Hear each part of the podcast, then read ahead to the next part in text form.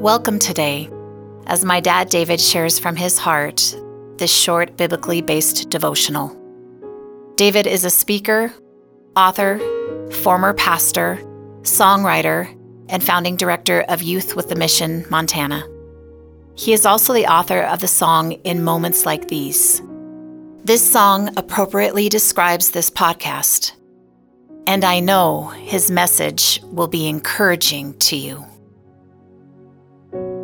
I'm sure you know by now that I don't love airplanes. I'm thankful for them. They've carried me to countries around the world, to states and nations where I've joined hands with some really wonderful humans.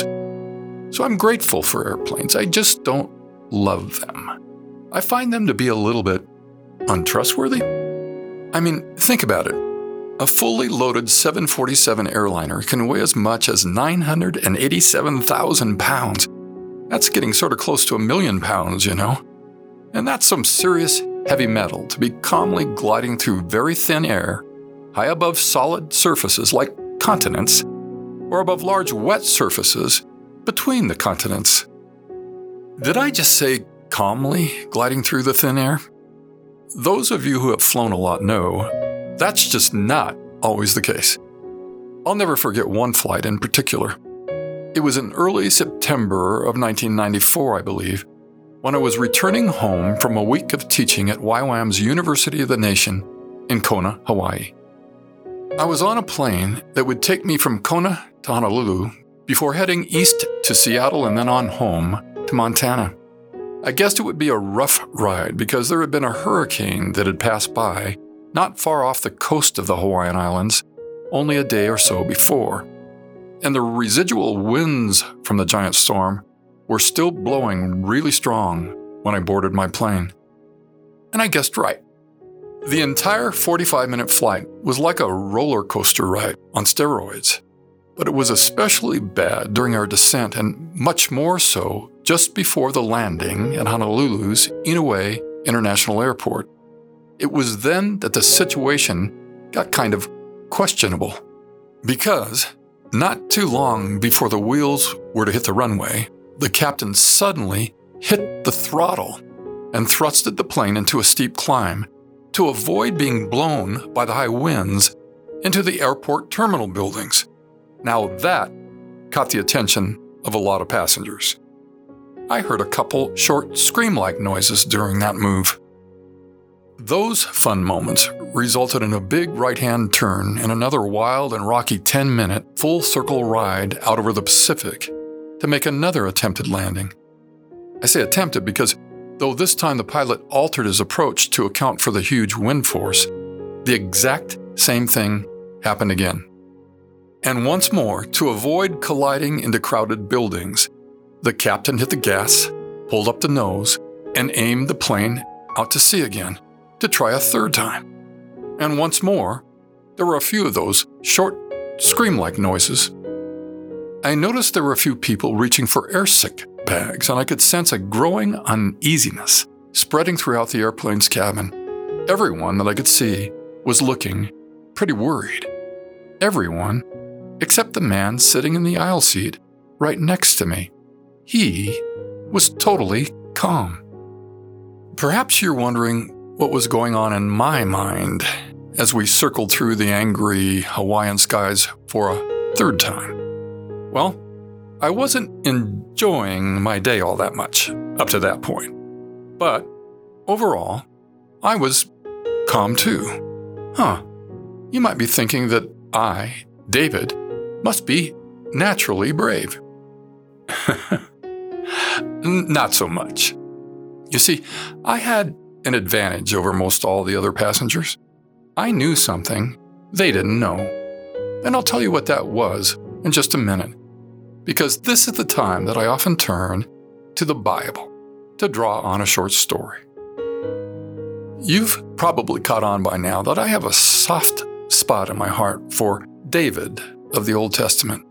I just love the man's heart and his character. And perhaps he was one who was naturally brave.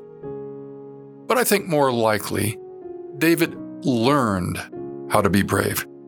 Here's the definition of bravery It's the state of having or showing mental strength to face danger, fear, or difficulty. Remember, bravery isn't a feeling of fearlessness, it's a strong state of mind followed by an action which one chooses in the face of fear or danger or difficulty. So, where did David acquire his strong state of mind, his bravery? Through experience, through challenging experiences that unfolded under the protection and the covering of God. As you probably remember, that as a shepherd boy, David wrestled with, he struck down and killed both a lion and a bear, which had each tried to carry off one of his sheep. As a result of his choices during those experiences, David would one day be able to say to King Saul, which is recorded in 1 Samuel 17, Your servant has killed both the lion and the bear. This uncircumcised Philistine, Goliath, will be like one of them, because he has defiled the armies of the living God. The Lord who rescued me from the paw of the lion and the paw of the bear will rescue me from the hand of the Philistine. And of course, David showed his bravery again in the face of danger when he did face Goliath, and God did rescue him, just as David had trusted God to do. And operating in that state of bravery, motivated by his trust in God, David would spend most of his life living on the edge that doesn't mean he lived his life recklessly. David knew and understood his humanity and how vulnerable he would be if it wasn't for God. Case in point, just hours before escaping the palace of King Saul, David said this to Saul's son Jonathan in 1 Samuel 20, verse 3 As the Lord lives and as your soul lives, there is but a step between me and death. David wasn't foolish. He knew that real dangers existed, and those dangers, as we've read before, would sometimes cause God to lead him into a mountain cave.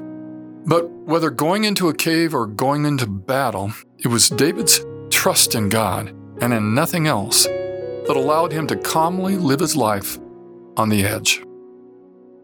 It was all about trust, trust in God. David would one day write these words in Psalm 20, verse 7 some trust in chariots and some trust in horses, but we trust in the Lord our God. And David trusted his God to help him even when he wrongfully went a little too far. I really like the message translation of David's Psalm 118, verse 13. I was right on the cliff edge, ready to fall, when God grabbed me and held me. Living on the edge is all about trust. Now, back to my shaky airplane ride moments. As our plane approached the airport's runway for the third time, I could see the tension rising on the faces of my fellow passengers, and I understood why. But, as I said, I was very calm because, as I said, I knew something most of them didn't know. And here's what I knew. The reason I was calm was one, as I shared in our third episode, our Father in heaven had performed a miraculous healing in my life several years earlier, after I had suffered a horrible panic attack on an airplane, and I had come to know that I was one of His loved sons, and I could trust Him no matter what. And the second reason I was calm, and you might smile at this, I was smiling at the time it was because the very calm man sitting on the aisle seat next to me was my leader and friend, Loren Cunningham, the founder and still at the helm today of Youth with a Mission, YWAM International.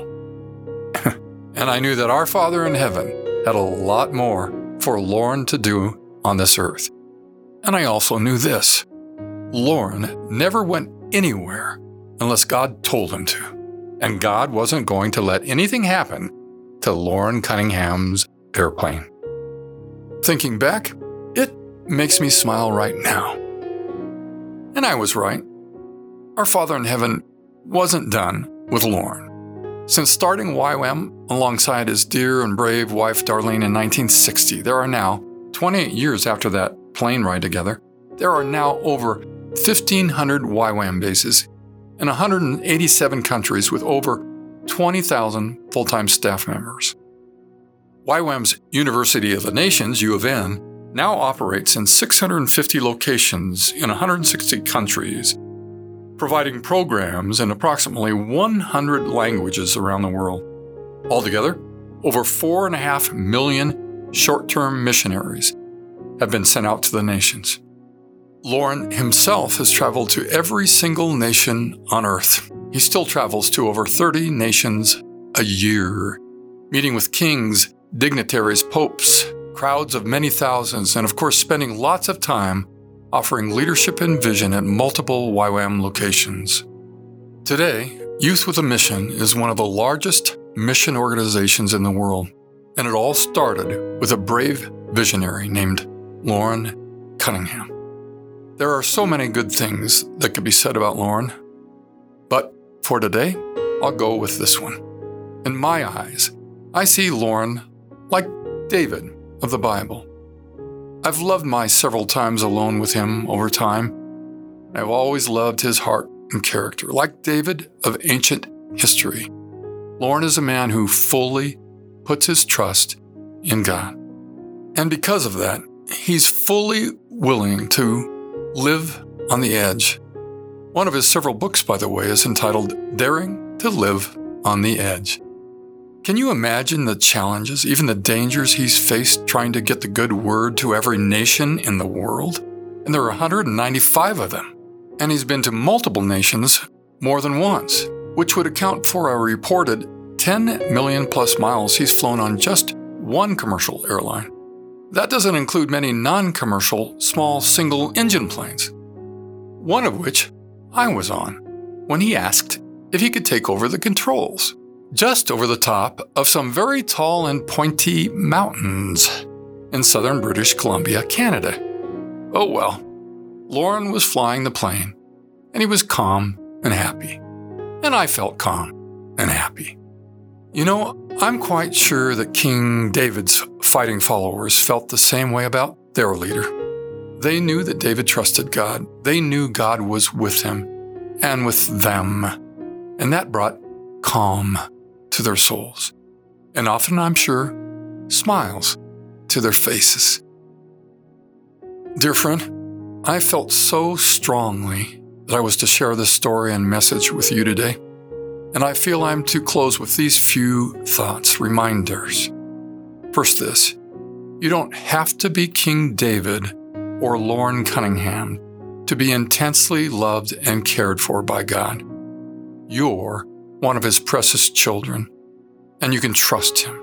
He will be there when you're living on the edge. And remember this there are or will be others that will be watching your trust in God and your bravery in action. And you will be a means by which your Heavenly Father will strengthen them. You will help them to trust, and you will help calm their souls. Oh, dear Father, thank you for always being there with us. Thank you for being here with us in this very moment. And in this moment, I have something to ask of you. I ask you to infuse and saturate my dear friend, this dear one of yours, with a sense of trust like never before. Give this one a strong state of mind. Bring on the calm and bring on the smile. Let it be. You've been listening to In Moments Like These with David Graham. If you'd like to contact David or find out more information about In Moments Like These, please visit inmomentslikethese.com.